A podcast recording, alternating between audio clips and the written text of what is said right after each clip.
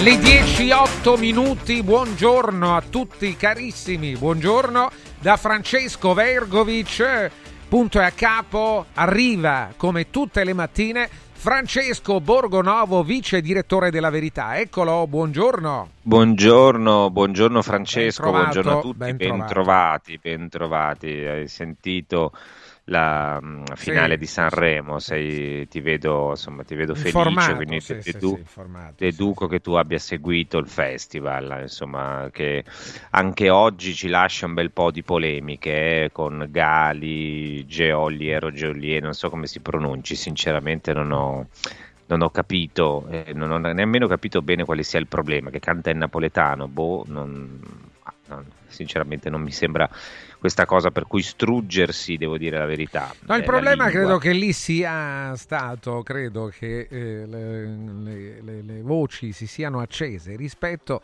a una sala stampa che andava contro, poi è incredibile che i giornalisti eh, siano così partigiani, no?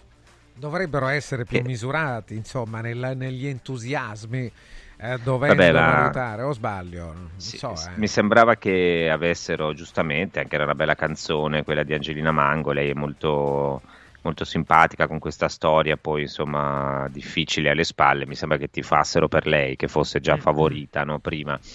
Però la vera polemica oggi, come tu mi insegni, è quella su Gali, Sì, eh, sì. che io l'ottimo sinceramente... Gali, l'ottimo Gali che lo- forse, io forse conosci non pure, no? Non, non, delle tue No, parti? non, No. ehm, no, dalle mie parti... No, a Milano vive, vive a Milano vive in zona delle tue parti nel Quali senso parti? che vive, vive a Milano, non che sia di Reggio Sì, lui vive a Milano. Sì. No, lui sì, sì, no, vive a Milano, no, pensavo, insomma... No, no, vive, No, lui vive- dalle tue parti, così vive. Vive dalle mie parti, Sì. io non è, non è che lo apprezzi molto, eh, Ah, mi vabbè. sembra uno molto attaccato su queste cose mainstream, però stavolta ha detto una cosa, insomma, anche abbastanza, voglio dire, mh, dal mio punto di vista condivisibile, cioè che si possa dire cessate il fuoco, va bene. Diciamo, io eh, sono molto scettico in generale su queste cause politiche a Sanremo, nel senso che cioè, o si dà spazio veramente a tutto, se no buttare lì queste cosine d'impegno, ma eh, mi, mi lascia veramente,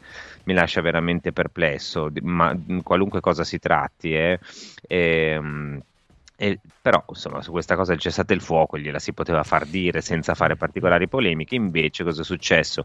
che poi Mara Venier a Domenica In ha dovuto leggere la nota del delega- dell'amministratore delegato Sì. della RAI Sergio dicendo che va a solidarietà al popolo di Israele e alla comunità ebraica che si riconoscono i morti del 7 ottobre insomma no- non mi sembra che una cosa neghi l'altra cioè uno può anche chiedere il Eh, cessate il certo, fuoco può certo. anche pensare che se stanno morendo decine di migliaia di persone sia il caso di fermarsi e non per Mm. questo disconoscere no? Beh, lui ha le- usato le- la parola genocidio, non ha detto proprio cessate il fuoco. Sì, ha, detto, che- ha usato la parola genocidio, dopodiché anche lì voglio dire, mh, nel momento in cui consentiamo a qualcuno di dire, di fare un'esternazione in qualche senso politica, eh, facciamogliela dire, cioè o è proibito tutto, allora qualunque cosa uno dica è proibito, altrimenti eh, si lascia dire una cosa e non è che Sì. c'è tutte le volte da, no, da specificare.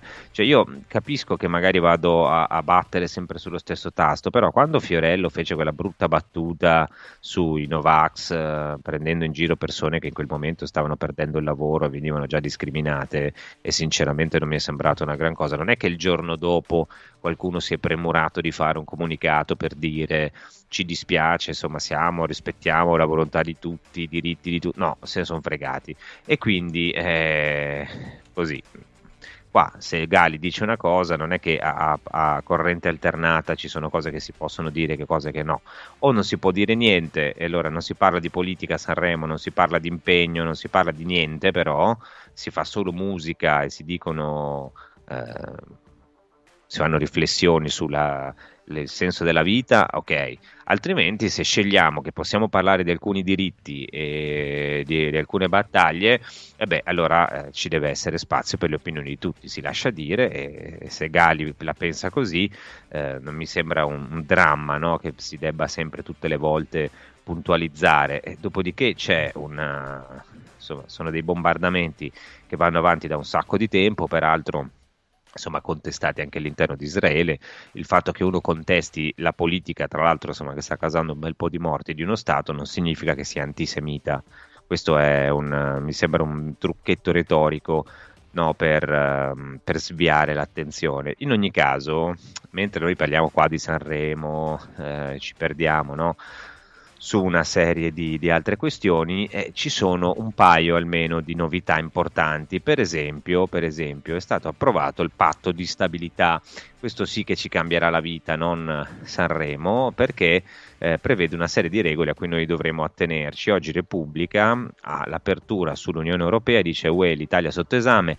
Oggi a Roma i tecnici della Commissione che interrogano l'esecutivo su 19 quesiti, premierato, giustizia e libertà di stampa Un nutrito pacchetto di domande preparate da Bruxelles metterà sotto esame l'Italia e le scelte del governo Meloni. Sterato, stilato il report sullo stato della giustizia nei paesi dell'Unione, a rotazione ogni membro dell'UE viene sottoposto a un approfondimento. Oggi arrivano a Roma gli ispettori della Commissione per ricevere, per ricevere risposte a 19 quesiti, dall'abuso d'ufficio alla libertà di informazione, dal premierato alle intercettazioni e al conflitto di interessi. Intanto i salari, fer- eh, i salari fermi frenano il PIL.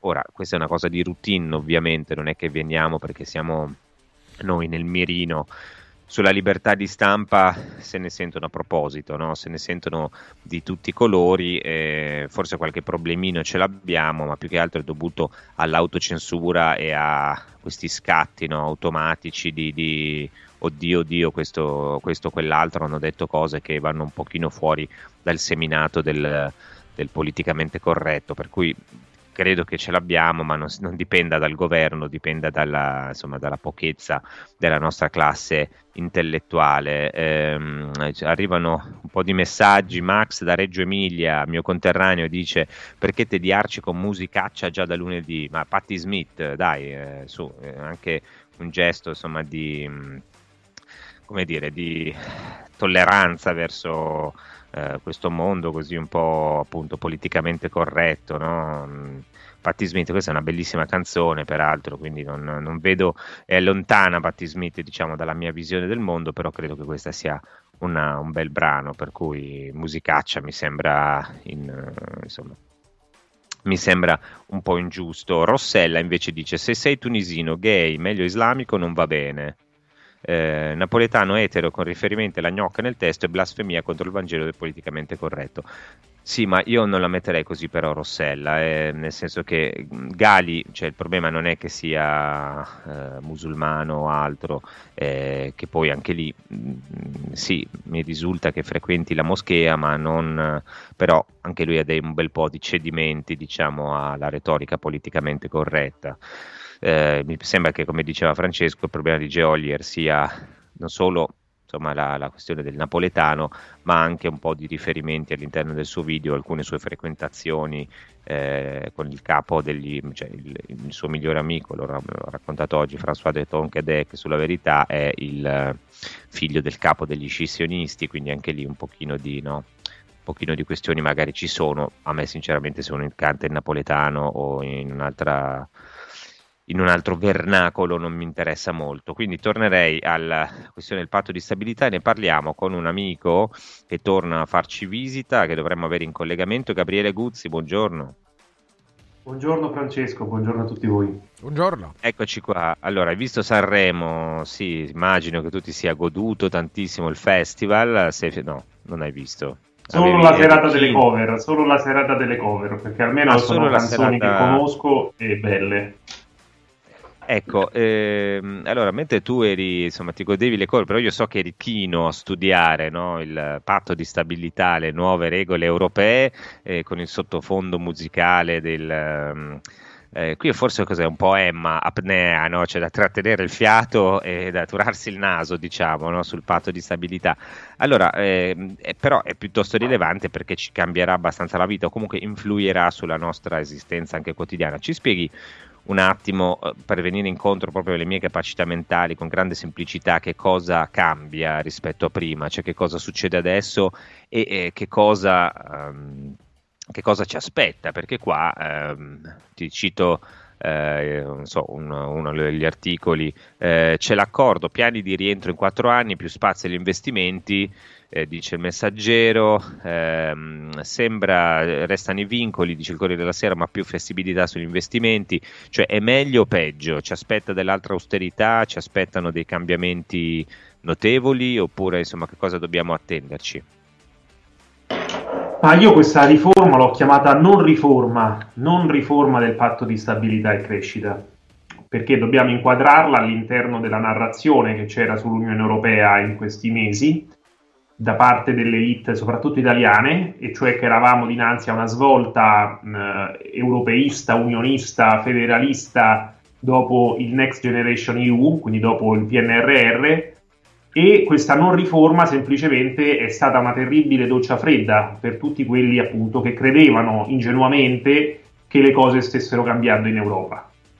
Al di là dei tecnicismi su cui eh, possiamo parlare, ma il, il, punto è che non cambia praticamente niente nell'impostazione generale di politica economica dell'area euro e dell'Unione Europea perché non può cambiare, perché l'area euro e l'Unione Europea sono stati costruiti strutturalmente per essere uno strumento de- deflattivo, per essere uno strumento in mano alla grande industria tedesca, eh, che anche dinanzi al tracollo del suo modello produttivo, con lo scoppio della, della guerra grande, come lo chiama appunto Caracciolo, non viene fatto mutare, non viene mutato. E quindi questo, questa riforma semplicemente eh, modifica alcuni criteri eh, da un punto di vista tecnico, ma molto poco, perché senza dubbio i vincoli sono meno stringenti, ma bisogna anche dire che il vecchio patto di stabilità e crescita non veniva affatto rispettato nella sua radicalità, cioè nella famosa riduzione di un ventesimo all'anno del debito pubblico per, per i paesi con debito superiore al 60%. Quindi il punto politico, storico politico, su cui ancora non si è capita, capito, eh, di cui non si è capita la grandezza e la magnitudine, è che dinanzi a un mondo che brucia, dinanzi a un mondo eh, che sta scoppiando in guerre e in divisioni, l'Unione Europea è ancora qui a parlare di 0, di percentuali di saldo strutturali di rientro del debito. Cioè è del tutto miope dinanzi ai cambiamenti epocali che stiamo vivendo, che la coinvolgono in prima persona, perché le guerre stanno avvenendo a casa nostra, almeno due delle, delle più importanti, anzi tre, con, con, la, con la, tensione che c'è nel, um, con gli UTI, che blocca sostanzialmente il commercio europeo e noi qui non abbiamo alcuna visione di politica economica se non appunto quella, dei, quella ideologia contabilistica dei trattati che viene confermata. Il punto politico è che non cambia niente e quindi noi dinanzi a noi avremo anni di austerità, avremo anni di riduzione degli investimenti, avremo anni di riduzione dei salari, perché chiaramente riducendo gli investimenti, riducendo il consumo pubblico, si crea disoccupazione e i lavoratori hanno meno potere contrattuale per rivendicare aumenti salariali nominali dinanzi a un'inflazione eh, galoppante. Per cui il punto è No, no, no il, cioè, questo è dire, un punto politico rilevantissimo. Sui salari torneremo fra poco perché poi vediamo anche cosa ha detto il governatore della Banca d'Italia, Panetta, a proposito dei salari, no? perché anche lì il grande tema di questi anni sono i salari, anche riguardo magari ti faccio una domanda anche sulla protesta dei trattori che sembra risolta, che anche lì ha toccato Sanremo, ma non, eh, in realtà non è del tutto risolta, continueranno a manifestare alcuni a partire da giovedì a Roma, insomma ci sarà ancora un po' di maretta. Eh, mi sembra appunto di capire da quello, che, da quello che dici che ci dobbiamo aspettare ancora dei tagli sostanzialmente, cioè niente crescita anche se dicono vabbè ci sarà più spazio per gli, per gli, investimenti. Mi pare che ci dobbiamo accontentare a livello di fondi di quello che passa il PNRR. Io in realtà questo spazio per gli investimenti dalla contrattazione che è avvenuta tra appunto Parlamento, Consiglio e Commissione non la vedo. Il Parlamento avrebbe voluto togliere dal calcolo della spesa pubblica netta, che è il, che è il nuovo uh, criterio tecnico con cui valutare i piani di rientro del debito, gli investimenti green e, e digitali, ma in realtà questo non è stato assolutamente approvato dal Consiglio, che, hanno, che ha solamente tolto i fondi di cofinanziamento dei progetti UE. Um, ehm, quindi ci sarà un periodo di flessibilità, questo triennio di probabilmente se viene confermata la bozza, questo era stato deciso a dicembre, perché il testo dovrà essere ancora in realtà eh, approvato e, e, e, scritto ufficialmente, dovrebbe essere approvato ad aprile, probabilmente prima delle elezioni europee. Eh, questo periodo, questo triennio di flessibilità in cui si prenderà in considerazione per esempio la spesa per interessi, che l'Italia è alta, quindi l'Italia potrebbe avere appunto un margine di flessibilità stile Renzi degli 80 euro, ehm, ma comunque già dobbiamo rientrare ehm, attraverso una riduzione del debito PIL di 1% all'anno e una riduzione del deficit PIL che gradualmente porta all'1,5%, non il 3%, perché abbiamo appunto un debito eh, molto alto. Il problema è che qui eh, non si capisce la, l'aspetto un po', ehm, potremmo dire, prociclico di queste norme, perché per ridurre il debito tu agisci sul PIL perché riduci gli investimenti e questo in realtà va a peggiorare il rapporto debito-PIL, che è appunto un rapporto ed è un rapporto in Italia anche maggiore di uno, perché abbiamo il debito pubblico maggiore del PIL prodotto ogni anno. Quindi se tu vai ad agire sul denominatore di questo rapporto, quindi sul PIL, il rapporto lo vai alla fine a peggiorare. E questo noi l'abbiamo visto Cioè, nella storia degli ultimi vent'anni, in cui tu- più si cercava tu- di ridurre il debito PIL e più aumentava.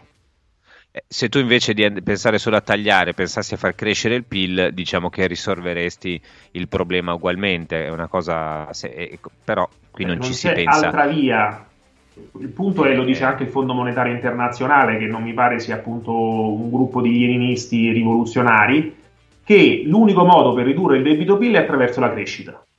Tutte le, le operazioni nella storia di eh, consolidamento fiscale in media hanno peggiorato il rapporto debito-PIL. Quindi la, la teoria economica europea è anche eh, anacronistica, è anche desueta rispetto agli avanzamenti empirici che istituzioni internazionali eh, terze o comunque molto autorevoli hanno certificato.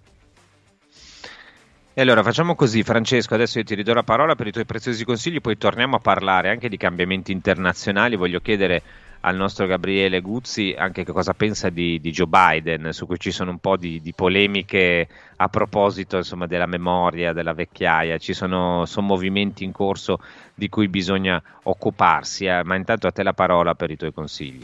Benissimo, consiglio utilissimo in un momento in cui bisogna scegliere riguardo all'energia, alla luce e al gas. E allora eccola qua, eccola qui la proposta di Radio Radio, eccolo qui il nostro suggerimento. Si chiama Four Winds, Four Winds per luce e gas da energia rinnovabile. È una novità, una grande novità che si ripercuote molto anche sul prezzo, quindi vi suggerisco di informarvi subito adesso, non aspettate domani mattina. Allora chiamate questo numero 06 87 153 193. Ve lo ripeto, 06 87 153 193 e scopri l'offerta per un risparmio garantito in bolletta.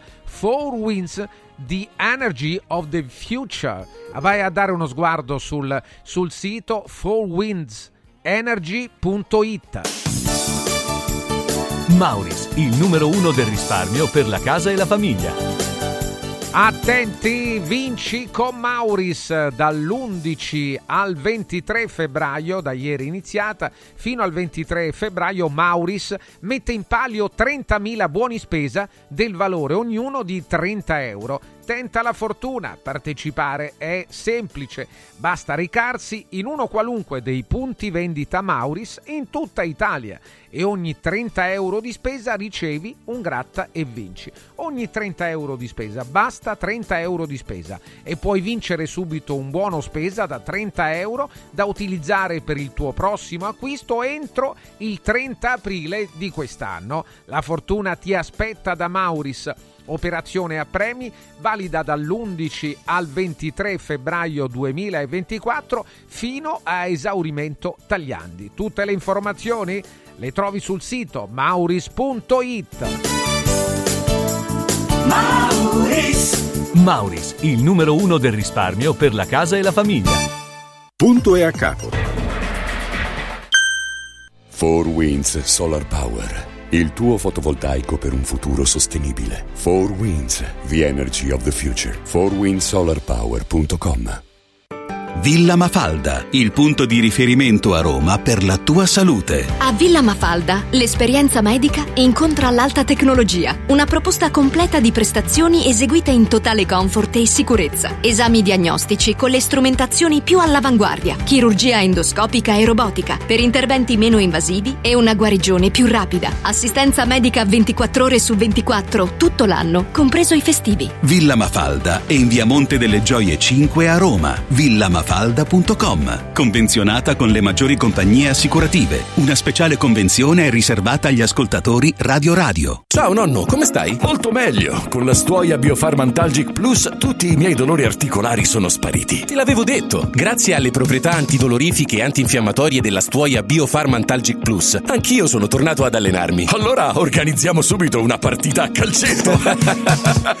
la stuoia Biofarmantalgic Plus è un toccasana per chi soffre di infiammazioni articolari e muscolari. Agisce a livello cellulare durante il sonno in maniera del tutto naturale, non invasiva e autonoma. Chiama subito l'882 66 88 o vai su stuoiantalgica.com e regalati il benessere.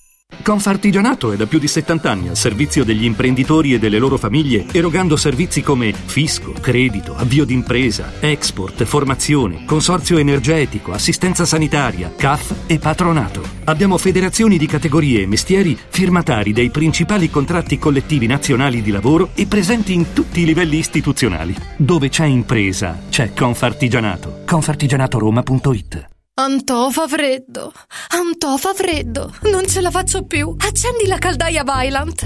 Ecco fatto, amore, l'ho accesa. Mmm, Antò fa caldo. Pochi giorni fa con la Calor Plus ho installato una caldaia a condensazione della Vylant con sole 12 rate da 95 euro e mi hanno anche regalato 7 anni di garanzia. Eh, con questa caldaia mi sto togliendo tante soddisfazioni. Fallo anche tu con la Calor Plus. Chiama subito lo 06 86 21 3671.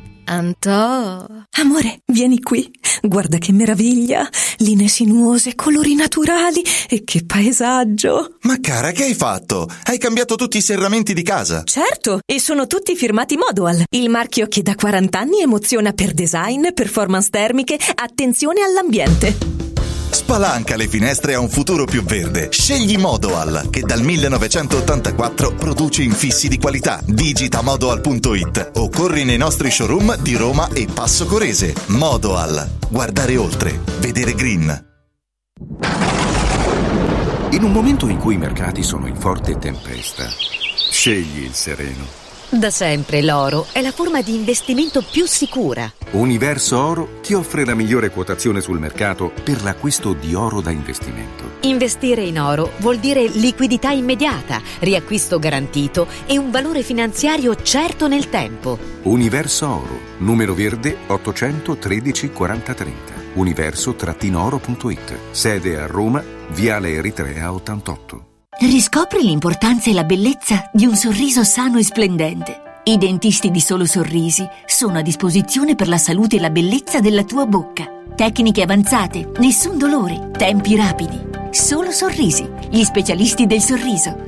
Con 5 studi a Roma, a Fiano Romano e ad Avezzano. E ritrovi il sorriso.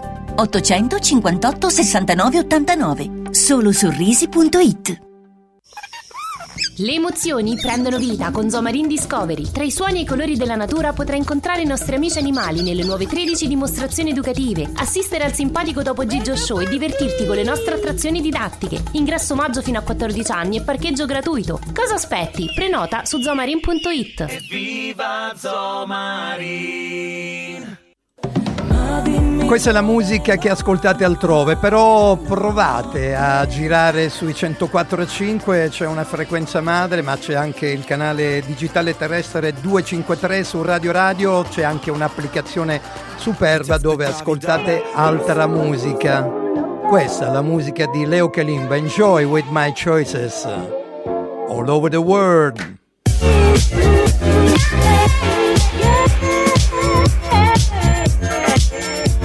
Music Provocateur. Punto e a capo.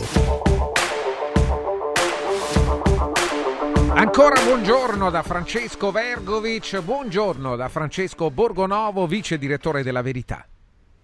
Buongiorno, ben ritrovati, eccoci qui di nuovo, è rimasto con noi anche Gabriele Guzzi, sono arrivati nel frattempo un po' di messaggi non solo su Sanremo, c'è chi dice mm, ma la guerra in Ucraina è finita? Eh, beh eh, no, eh, a quanto pare no, ma anche sì, eh, quindi insomma ce ne occupiamo meno, abbiamo capito che va... Mh, mm, che andrà a spegnersi, però nessuno sembra che sia intenzionato a, a, mettere la parola fine, almeno nel breve periodo. Qualcun altro ci scrive: avrebbero mai accettato un testo pro-Israele? Secondo me no. Questo non lo so. Eh, anche lì c'è sempre questa ipocrisia, no? Perché ehm, la RAI si premura di prendere distanze dalle frasi di Gali, poi però non è che eh, prenda, eh, dire, esplicitamente parte no? per... Ehm, per eh, Israele, la sua politica, cioè c'è sempre questa ambiguità, no? si sta nel mezzo, non si capisce bene eh, quale sia no? la posizione ufficiale. Francesca scrive: Non è stato solo Galli a fare riferimento al genocidio, anche Fiorella Mannoia, citando la frase di Arrigoni: Restiamo umani, e in alcune inquadrature della nave Costa si è notata la bandiera della Palestina. Perché la comunità ebraica si è aritata solo con Gali?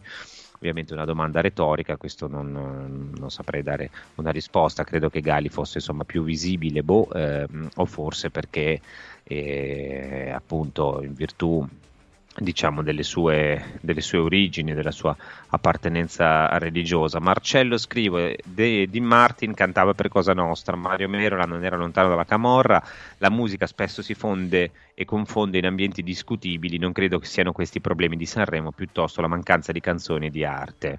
Um, ancora Adriano da Terni commenta quello che diceva prima, ma adesso giro la domanda, eh, giro la domanda al nostro Gabriele Guzzi, dice con quasi 3 mila miliardi di debito, quale sarebbe la ricetta per ridurlo aumentando il PIL? Dice Adriano da Terni. Allora, Gabriele, se vuoi... Eh, ecco. Sì, sì, ma allora il punto è che il debito pubblico non si può estinguere. Noi viviamo nell'idea che il debito pubblico si possa estinguere. Ma dato che lo Stato si, ipotizzi che, si ipotizza che ha una vita infinita, abbia una durata eh, infinita, almeno questo è la. Noi, noi, viviamo come se, poi magari succede un'altra, un, un qualcosa, un rivolgimento geopolitico, ma noi viviamo come se lo Stato avesse vita infinita, il debito pubblico si rinnova quindi a scadenza viene rinnovato. Quindi il punto è rendere sostenibile questo, um, questo debito. E um, coloro che investono nel, nel, nei titoli di debito di Stato guardano sostanzialmente due cose tra le altre cose. Uno, se il paese cresce, cioè se il paese cresce e quindi insomma c'è crescita economica, ehm, c'è benessere, aumenta il valore creato da una certa economia, allora si prospetta che nel futuro il paese sarà capace di rimborsare questo debito. Il secondo aspetto che vanno a vedere è se c'è un organo che ha il potere illimitato di emettere moneta, che nei nostri ordinamenti è la banca centrale, che può garantire la solvibilità di questo titolo. Oggi l'Italia non ha nessuna delle due e per questo effettivamente il debito pubblico ha un certo grado di insostenibilità. Come diceva Krugman, come diceva Godley, cioè gra- Stiglitz, De Gros, cioè i grandi economisti mondiali, i paesi europei sono stati ridotti a status di colonia, a status di colonia, cioè di paesi che emettono un debito in una valuta che non controllano. Per cui non si renderà mai sostenibile. Questo è come a dire, ve lo posso firmare, lo hanno detto i più grandi economisti, eh, che io semplicemente riporto, non si rende sostenibile un, un, debito pubblico attraverso l'austerità. È impossibile perché è un cane che si morde la coda. Bisogna creare delle condizioni per una crescita economica sostenibile e anche per un aumento controllato dei prezzi che erode il valore reale del debito. Um, queste sono, diciamo, se uno va a vedere la storia, così, eh, così è successo. Arrivano altri messaggi ehm, da, su Trump, invece oggi ci sono le sue frasi no, riportate sulle prime pagine dei giornali, schiaffo alla Nato, eh, l'ex leader americano, dice il Corriere della Sera, Mosca, attac- Mosca attacchi pure i paesi che non paghino ehm, e c'è, c'è, chi dice mm, non avete visto come hanno riportato erroneamente le, tutti i virgolettati, non ha affatto detto che la Russia dovrebbe attaccare, eh, lui ha detto non difenderò, eh, non, non, si difende dalla Russia ehm, chi non paga la Nato, questo effettivamente Repubblica lo riporta più correttamente, Trump attacca la Nato, l'ex presidente americano incoraggerei Putin a fare ciò che che crede quei paesi che non pagano.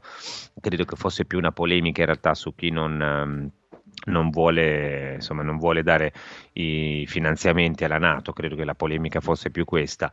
Eh, ti chiedo una battuta su questo, Gabriele, perché nel frattempo Biden è sbarcato su TikTok con un video eh, insomma, abbastanza esilarante, devo dire la verità, eh, in cui dice ciao ragazzi, lol, eh, vabbè, insomma ognuno fa quello, ognuno si, si, comporta come vuole, come può. Eh. C'è questa, questa, nuova campagna, questa nuova campagna social eh, in cui lui cerca disperatamente di dimostrare di essere ancora giovane, giovanile, attivo.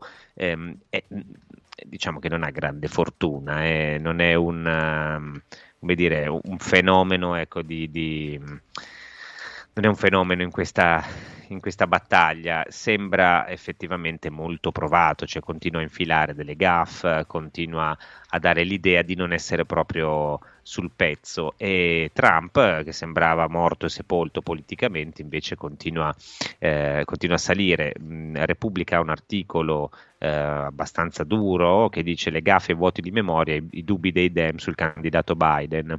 Tra partito e finanziatori cade il tabù, ora si riflette se cambiare cavallo per le elezioni di novembre. E invece Paolo Mastrolilli scrive stanco ma ancora sicuro di sé, Joe resta convinto di essere solo a poter sconfiggere Trump, ma ogni passaggio in tv ora è un rischio, pronta la campagna di spot da 250 milioni di dollari.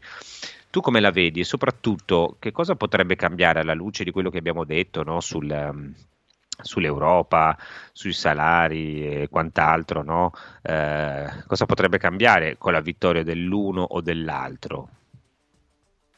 Ma a me eh, sembra che, che, che, l'impero americano, che il mondo americano sia in una profonda crisi esistenziale, animato da disuguaglianze interne clamorose e da una crisi di identità geopolitica. Um, è un'economia ancora molto forte perché appunto loro riescono a essere molto competitivi, ma uh, anche su questo ci sono dei problemi interni legati alla transizione digitale, alla transizione green e quindi al rapporto con la Cina. Um, personalmente, appunto, eh, va inquadrato anche questo, questo, discorso dentro quello che dicevamo prima, cioè un mondo che sta praticamente eh, in una fase di, di, transizione epocale e dobbiamo sempre pensare noi come italiani cosa, eh, cosa, ci, cosa potremmo fare e quale opzione sarebbe la migliore, no? Non dobbiamo ragionare così solo con le idealità, dobbiamo ragionare con delle idealità ma concrete nel nostro contesto storico e nazionale. Eh, io da italiano penso che una presidenza Trump potrebbe essere migliore, eh, non perché ideologicamente sono vicino a Trump, che è un miliardario che ha già detto che taglierà le tasse ai miliardari, per cui insomma non posso avere molta simpatia, ma mi sembra che in politica estera, quindi qualcosa che mi riguarda più da vicino, eh, da italiano e non da americano, mi sembra che voglia ridurre, almeno sull'ambito uh, russo-ucraino, la tensione bellicista che gli Stati Uniti e l'Inghilterra, la Gran Bretagna, non dimentichiamocelo, hanno voluto imprimere al continente piegandolo, piegandolo. Perché sappiamo benissimo che c'erano delle trattative avanzate tra, la, tra, l'Ucraina e la Russia che sono state bloccate proprio prima dello scoppio da, ehm, dal, dal premier britannico e dal, e dal presidente americano. Per cui Trump sarebbe, a mio avviso, un presidente migliore per noi europei, perché appunto ridurrebbe questa tensione di scontro di civiltà. Trump su questo è meno ideologico dei democratici, che vivono un po' come i, uh, i, i neocon uh, all'inizio degli anni 2000, uh, eh, in una specie di, di lotta di civiltà, di, di, scontro totale con il mondo orientale, la Cina, la Russia, i BRICS. Ecco, mi pare che Trump sempre essendo espressione di quel mondo lì, abbia un approccio più moderato. Ma voglio dire certo. un'altra cosa, cioè penso che noi come Italia avremmo un campo straordinario di azione in questo mondo in transizione. Cioè, avremmo veramente possibilità di esprimere una nuova autonomia, sempre con compromessi, ma avremmo grandi possibilità di cambiare la nostra situazione economica e anche, al, anche all'interno dell'Europa. Quindi, come a dire, non sottovaluterei le grandi possibilità che si aprono proprio in questa riconfigurazione del mondo e dovremmo noi capire dove vogliamo stare, con chi vogliamo stare, ma anche a quali condizioni. E il nostro peso è alto, è importante, eh, pesante, per cui potremmo anche ottenere qualcosa in cambio dinanzi a una nostra azione rispetto a uno o all'altro eh, orientamento e blocco. Per cui, ecco, quello che mi aspetterei più dall'Italia è nuova, un nuovo protagonismo in questo scenario, ma non protagonismo per leccare come dire, il, i piedi del, dell'egemone di turno, ma per ampliare la sfera di autonomia economica del nostro paese. No, non la vedo facilissima, eh, non la vedo facilissima. Mi sembra che difettiamo un po' di questo di come dire, di spinta di, di dignità. Eh, Giorgio scrive: L'unica soluzione è il ritorno al socialismo. Come dice Michael Hudson, le banche dovrebbero prestare i soldi per costruire le fabbriche, invece questo Occidente crea PIL solo con gli aumenti degli interessi. Stiamo tornando al feudalesimo, dove i ricchi vivono con gli interessi come facevano i proprietari terrieri durante le monarchie. L'IRI era un esempio di democrazia, poi sono, sono arrivati gli anglo-americani e hanno distrutto la nostra economia. Ma ehm, sì, io la farei, come dire, tenderei a, a farla un po' più sfumata sfumata, Giorgio, capisco poi lo spazio è un messaggio veloce, e noi abbiamo dato, le nostre dita hanno dato una bella spinta eh, alla distruzione della nostra economia, hanno partecipato hanno partecipato un bel po', eh, non darei solo la colpa agli angloamericani che dal loro punto di vista fanno anche il loro interesse e per un po' eh, ci hanno come dire, ci hanno anche sovvenzionato, voglio dire, io non è che io abbia in grande simpatia no, certe eh, tendenze imperiali e dopodiché... Eh, come dire, il problema è che adesso il padrone si è, si è, rivelato un po' più cattivo di quanto sembrava, un po' più disattento, no? Cioè adesso ehm, ci sta che tu insomma sei più piccolo, eh, come dire, stai nella sfera di influenza di questo o di quell'altro. Il problema è che quando gli interessi del padrone sistematicamente danneggiano i tuoi, e il problema è, è notevole. Um, Pietro scrive: Quindi per questo dobbiamo uscire dall'Europa e ristampare moneta. Eh, Pietro, io la vedo, la vedo complicata. Um, Pier Giorgio invece scrive: Buongiorno, dai provvedimenti UE che regolano le attività produttive sembra che stiano castrando l'incremento produttivo italiano, sia industriale che agricolo, con le scuse green, eccetera. Ho l'impressione che spingano verso la creazione di un cortocircuito irreversibile per schiantare l'economia italiana definitivamente. Io non so, eh, Gabriele, cioè, eh, delle volte noi tendiamo non poi a evocare il complotto, quelli che ci vogliono male. Cioè, secondo te, eh, qual è il tema? No? Perché poi non credo che neanche ci sia un interesse a, a, a ridurci totalmente in povertà. No? Credo che la questione sia appunto sia più ideologica quasi no? che, che, che, che complottista, cioè, c'è un'ideologia, c'è gente non, a cui non si riesce a far cambiare visione, è più che un piano per impoverirci, cioè, l'impoverimento c'è, esiste e, e di fatto no? eh, avviene, sta succedendo, però non si, cambia, non si cambia visione perché c'è un'ideologia che, che, che, domina, oppure tu hai l'idea che invece ci sia un piano e, e dove, dove, ci porta sto piano, perché poi se, se il piano è impoverirci tutti non so quanto possa far bene anche l'elite, cioè una nazione più povera, anche una nazione che, che importa meno, che compra meno, che ha meno possibilità. Sì, ma io, come a dire, sono dell'idea che i complotti fanno parte della storia, cioè se uno studia un po' la storia è fatta solo di complotti, cioè di progetti, vogliamo dire di progetti, parliamo di progetti. Più o meno uh, pubblici, per cui, come a dire, mi sembra molto naif la critica di complottismo, perché appunto tutta la storia, pensiamo a Roma, all'impero romano, pensiamo al Rinascimento, se vogliamo rimanere a casa nostra, è fatta di complotti, è fatta di, proprio di, di cospirazioni, di progetti per prendere il potere o per schiacciare una classe. Per cui non mi stupisco che ci sia un progetto in atto e la tua domanda io ne farei un'altra, cioè chi si starebbe impoverendo? Che, mm. che prospettiva assumiamo? Per chi è che si sta impoverendo e qual è il progetto di questo impoverimento? Io vedo due risposte. La prima potremmo dire quella classica marxiana, anche se rivisitata, cioè oggi è, evidente che c'è una classe internazionale che vuole imporre una trasformazione strutturale delle nostre economie delle nostre società, ridurre il grado di democrazia, ridurre il benessere e anche la produzione diffusa di beni e servizi per imporre una centralità di produzione piramidale simile a quella che lo, il nostro ascoltatore diceva appunto del, del neofeudalesimo, che è una categoria oramai sociologica accertata.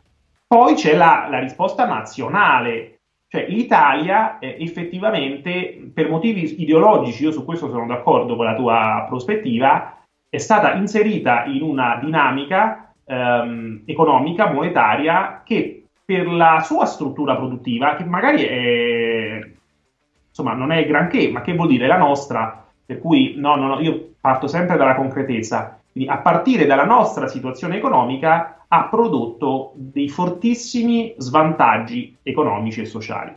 Per cui questo progetto è in corso ed è stato favorito dalle nostre elite, più o meno in buona fede, più o meno in buona fede, e su questo io credo che noi dovremmo fare un'analisi storica del nostro paese, ma non per dire mandiamoli tutti in esilio, cacciamoli, no, ma intanto capiamo che è successo.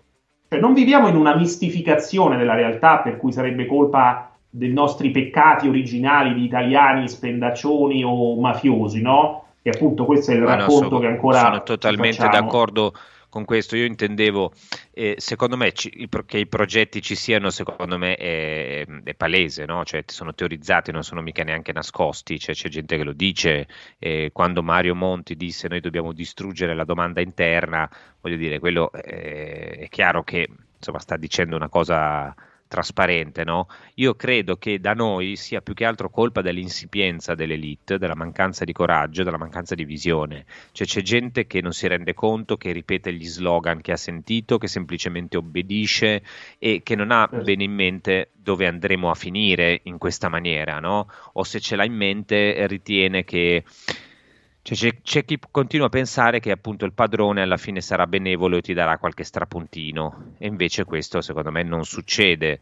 No, non è che ci sono, poi probabilmente ci sono invece anche persone che sono molto poteri, che sono molto consapevoli di quello che succede e che succederà e, e- e dell'impoverimento della popolazione. Mi chiedo se alla lunga questa cosa non sia dannosa anche per l'elite, cioè una nazione ehm, una nazione più povera sicuramente, eh, come dire, è, è più, è più suddita, no? È, è più dipendente. Mm, non so quanto poi in realtà faccia bene anche all'elite, cioè ci ab- abbiamo avuto dei momenti in cui eravamo più, crescevamo di più, eravamo più fiorenti, c'era più ricchezza. Eh, voglio dire, un mercato che funziona è anche un mercato che porta bene a- ad altri, no? Ah, infatti, infatti ci stiamo suicidando come continente e come occidente, ma in questo suicidio stai sicuro che c'è una classe sociale, lo 0.001%, anche di italiani che sta beneficiando di questo suicidio.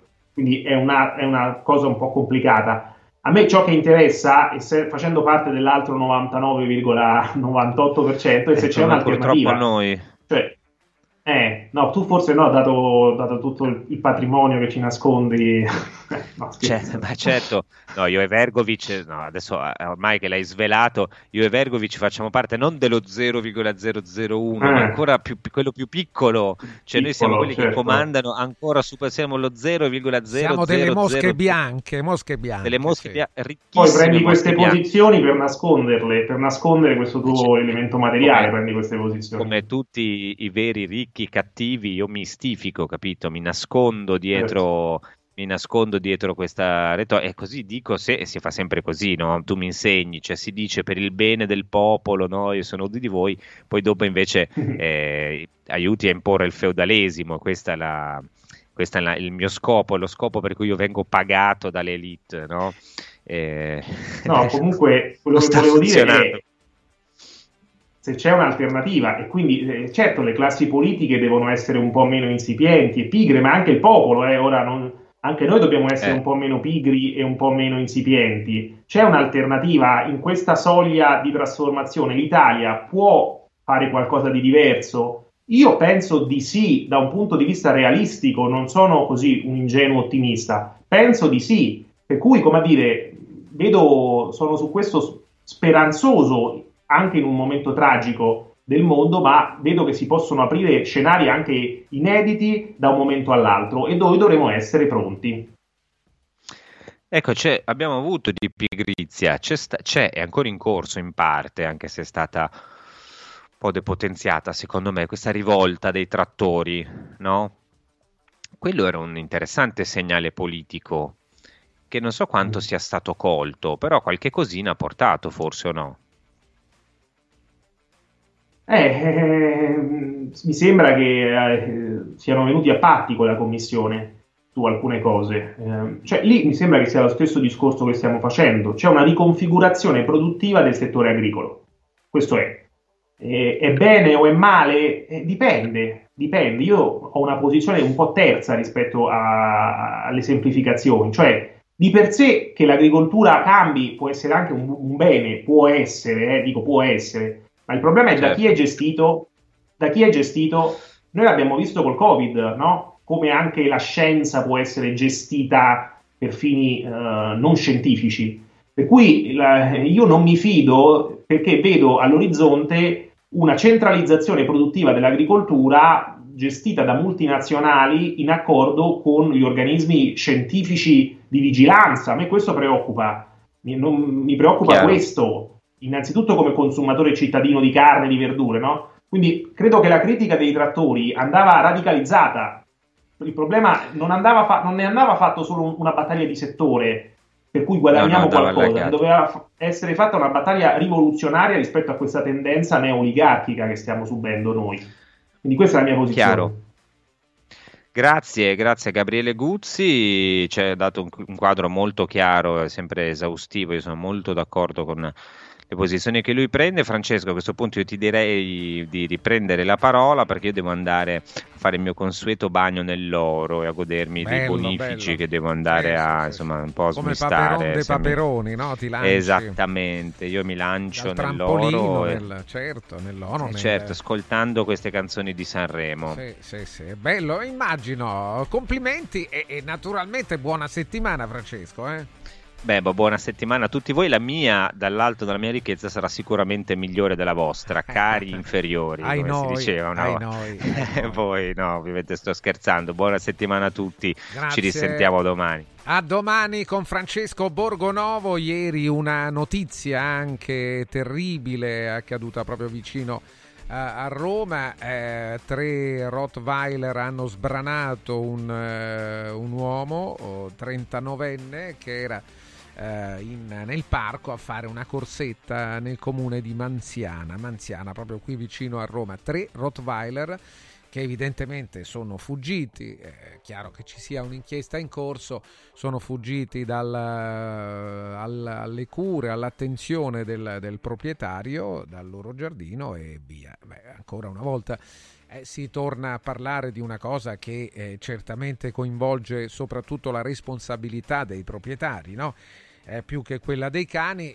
Certo è che quando si tratta, quando hai a che fare con un cane di media o grossa taglia e aggressivo, eh, non puoi fidarti così delle buone intenzioni o del fatto che l'indole del cane non sia eh, cattiva, no? non sia eh, ma devi mettergli la museruola. La museruola è, è assolutamente necessaria per eh, diminuire i rischi che ci sono. Quindi eh, è assurdo, anche perché io potrei aver paura del cane, anche se è il cane più buono del mondo. Eh, con la museruola cambia il discorso. E invece la museruola io non la vedo mai, mai, mai, mai.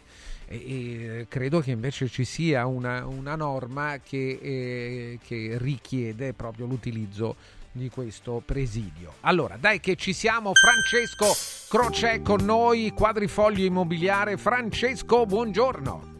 Buongiorno a te, buongiorno a tutti i radioascoltatori. Benvenuto, quadrifoglio immobiliare, lunedì, nuova settimana, Roma, Ostia, Viterbo, una capacità di eh, realizzare anche quello che è il desiderio di chi vuole vendere o, o, un appartamento, una casa qualunque a Roma, Ostia, Viterbo e, e eh, lo stesso per chi invece ha il desiderio di, di prenderla in affitto o di acquistarla una casa. Il team di Quadrifoglio Immobiliare ha questa capacità di dare soddisfazioni in tempi rapidi. Assolutamente sì. Diciamo che siamo un gruppo immobiliare che si dà da fare, possiamo dire questa frase semplice, però che rende l'idea. Penso che appena noi acquisiamo l'immobile eh, riusciamo a concettare una serie di figure che sono dal eh, fotografo, all'articolista, alla segretaria, al venditore, a, a chi più ha più ne mi viene in mente adesso il notaio dove ci prendiamo tutti per fare le verifiche del caso e anche al nostro geometra perché poi gli immobili devono essere, eh, devono essere corretti a livello urbanistico e quindi vendibili. Allora si mette in moto la macchina della quadrifoglio immobiliare che è una, oliata da oltre 30 anni e la prima cosa che facciamo è consultare le tante tante richieste che abbiamo presso i nostri uffici. E quando parlo di questo argomento delle richieste, parlo di persone che vogliono comprare casa, che sono state intervistate da noi e quindi sappiamo nei dettagli che tipo di casa vogliono. Per cui parte quella che io chiamo la macchina di vendita della, dell'organizzazione della quadrifoglio immobiliare, quindi parliamo della pubblicità, dove inserirle, come fare le foto e via discorrendo, parte la verifica del, da parte del notario, ma parte anche eh, le varie telefonate di consultazione a questi acquirenti che ci hanno lasciato la richiesta per poter iniziare a fare gli appuntamenti di vendita. Gli appuntamenti di vendita devo dire che nel giro poi di 25-30 giorni li espletiamo perché in 25-30 giorni riusciamo a vendere l'immobile, o meglio, riusciamo a trovare quella persona disposta a prenotare e a dare la caparra per l'immobile, perché poi per l'atto notarile bisogna capire, vedere e far collimare le esigenze tra proprietario e acquirente e che normalmente vanno dai 2 ai 6-7 mesi a secondo le esigenze anche appunto come dicevo prima del proprietario perché molto spesso il proprietario che vende diventa poi acquirente perché costa, magari sta prendendo una sua prima casa e poi eh, deve cercare un'altra prima casa per poter eh, migliorare la sua qualità di vita. Benissimo, quadrifoglioimmobiliare.com, quadrifoglioimmobiliare.com, telefono 06 27 33 20, 06 27 33 20 e poi eh, quadrifoglio immobiliare ama lo sport, eh, vero Francesco? ama lo sport, ma ama lo sport non solo il calcio, quello che tu stai intendendo e poi ne parliamo, sì. ama lo sport a tutto tondo dal basket perché sponsorizziamo una squadra di, sta- di basket, eh, l'atletica leggera, eh, abbiamo eh, di proprietà un centro sportivo che si chiama Arena Quadrifoglio Immobiliare dove si gioca a padel, a calcetto, perché insomma lo sport è, è vita. Io personalmente faccio le maratone, quindi amiamo lo sport, ma quello che intendevi tu è sicuramente, se non vado errato, sì, che sì, regaliamo certo, certo. a chi ci dà l'incarico di vendita e quindi ne è convinto, ma soprattutto io dico della nostra qualità e della nostra bontà di essere consulenti immobiliari a un livello top, a quel punto noi poi facciamo un regalo vero e proprio che sono due poltrone di hospitality alla Monte Mario per il campionato di Serie A. Molto bene, grazie, grazie, grazie Francesco, buon lavoro 06 27 33 20 quadrifoglio immobiliare, linea alla regia tra poco Diego Fusaro. Radio Radio ha presentato Punto e a capo. L'attualità letta dai giornali e riletta da Francesco Borgonovo.